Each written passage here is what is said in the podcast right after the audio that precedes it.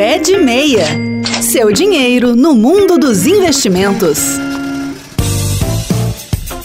Olá, investidoras e investidores, bem-vindos ao Pé de Meia. Eu sou Gesiel Carvalho e hoje eu quero te apresentar os fundos de investimentos, o que são e como investir através desse tipo de produto. Vamos lá? O mercado financeiro está repleto de opções para quem deseja investir seu dinheiro e uma das alternativas mais conhecidas são os fundos de investimentos. Disponíveis em praticamente todos os bancos, os fundos são uma forma de oferecer ao investidor individual oportunidades de rentabilidade que só estariam disponíveis a grandes investidores. Hoje eu vou mostrar o que são os fundos, suas vantagens e os cuidados para fazer a escolha mais consciente. Vamos primeiro entender a lógica do fundo. A maneira de entender essa lógica é pensar nele como um condomínio de investidores. Imagine que você mora num edifício que reúne centenas de outros moradores. Para facilitar as decisões coletivas, o grupo elege um síndico e contrata uma empresa de administração que vai gerenciar as atividades do condomínio, como pagar funcionários, cobrar condôminos e realizar melhorias, desde que sejam aprovadas em assembleia. Os fundos de investimentos funcionam da mesma maneira são como um condomínio de pequenos investidores que se reúnem para ter acesso a melhores condições de mercado. Ao contratar o fundo, as pessoas podem pagar menos taxas, eu vou falar sobre isso, e contam com uma administração profissional que vai buscar potencializar os ganhos do dinheiro aplicado. Normalmente, essas vantagens estariam disponíveis apenas a grandes investidores. Quem administra, claro, recebe por isso. Para garantir que as metas do grupo de investidores sejam atendidas e as normas legais sejam cumpridas, todo fundo de investimentos conta com duas figuras essenciais: o administrador e o gestor. O administrador cuida dos trâmites exigidos por lei e atividades operacionais do fundo, e o gestor toma as decisões financeiras, ou seja, é o gestor que decide quais investimentos farão parte da carteira. Assim como a administradora de um condomínio recebe uma remuneração pelos seus serviços, esses profissionais também são pagos para fazer a melhor gestão dos recursos dos investidores. É por isso que a maior parte dos fundos tem um custo chamado taxa de administração. Alguns cobram ainda a taxa de performance, que é paga apenas quando o gestor consegue obter uma rentabilidade superior àquela que foi combinada. Por isso, antes de aplicar em fundos, uma das primeiras informações que o investidor deve saber da sua corretora é o valor da taxa de administração e, se houver, da taxa de performance. O padrão do mercado de fundos hoje é cobrar 2,20, ou seja, 2% de taxa de administração e 20% de taxa de performance. É importante dizer que essa performance só é paga se e quando o fundo ultrapassar o retorno combinado. Seja ele o CDI, o Ibovespa ou o IFIX, que é o índice que mede os fundos imobiliários.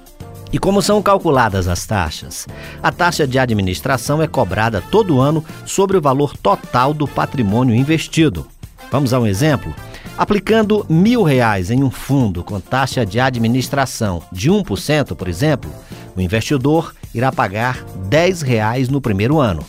Esse valor não será cobrado de uma vez, mas em pequenas partes. A cobrança se repete todo ano enquanto o dinheiro estiver investido e é feita sobre o valor total, incluindo os rendimentos. Já a taxa de performance é cobrada apenas em alguns casos. Se o fundo tem como objetivo um rendimento superior ao CDI, que atualmente está em 13,75% ao ano, e cobra a taxa de performance de 20%, significa que toda vez que ele superar a meta de 13,75% ao ano, ele vai cobrar essa taxa sobre o que exceder. E quanto aos impostos, além das taxas, há a cobrança do imposto de renda que acontece de duas formas. A primeira é a chamada Comicotas, que ocorre sempre em maio e em novembro. Nessas datas, podem ser cobrados 15 ou 20% de imposto de renda sobre o rendimento. A taxa de 15% é aplicada sobre os fundos de longo prazo, aqueles com vencimento superior a 365 dias. A de 20% vale para os fundos de curto prazo, aqueles que vencem em até 365 dias. A segunda forma é a cobrança do imposto de renda no momento do resgate da aplicação. A taxa pode variar entre 22,5% e 15% sobre o rendimento, dependendo do prazo de vencimento dos títulos que fazem parte do fundo. Quanto mais longo prazo, menor é a taxa que você paga, chegando ao menor valor que é de 15% sobre o rendimento. E em quais fundos investir? Há várias modalidades de fundos de investimentos. Os principais tipos são renda fixa, fundo multimercado, fundo de ações e fundo cambial. Sobre os fundos de renda fixa, nós já falamos aqui no Pé de Meia. São indicados para os investidores mais conservadores que desejam obter uma rentabilidade segura, com baixo risco de oscilações ou perdas.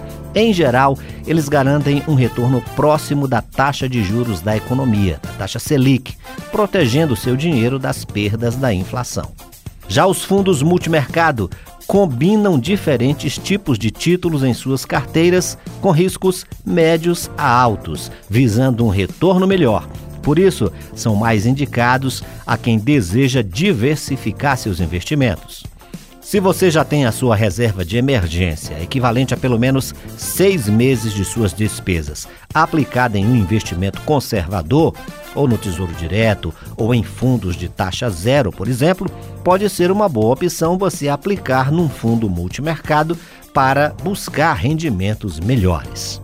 Para não ficar muito longo esse programa, hoje vamos focar só nesses. Na semana que vem a gente fala sobre mais três tipos de fundos: os fundos de ações, os cambiais e os fundos imobiliários. Por hoje é só. Lembrando que você também pode ouvir o Pé de Meia na página da Rádio Senado na internet, senado.leg.br barra rádio ou em podcast no seu agregador de podcasts preferido. Bons investimentos, escolha bons fundos e até o próximo programa. Pé de Meia.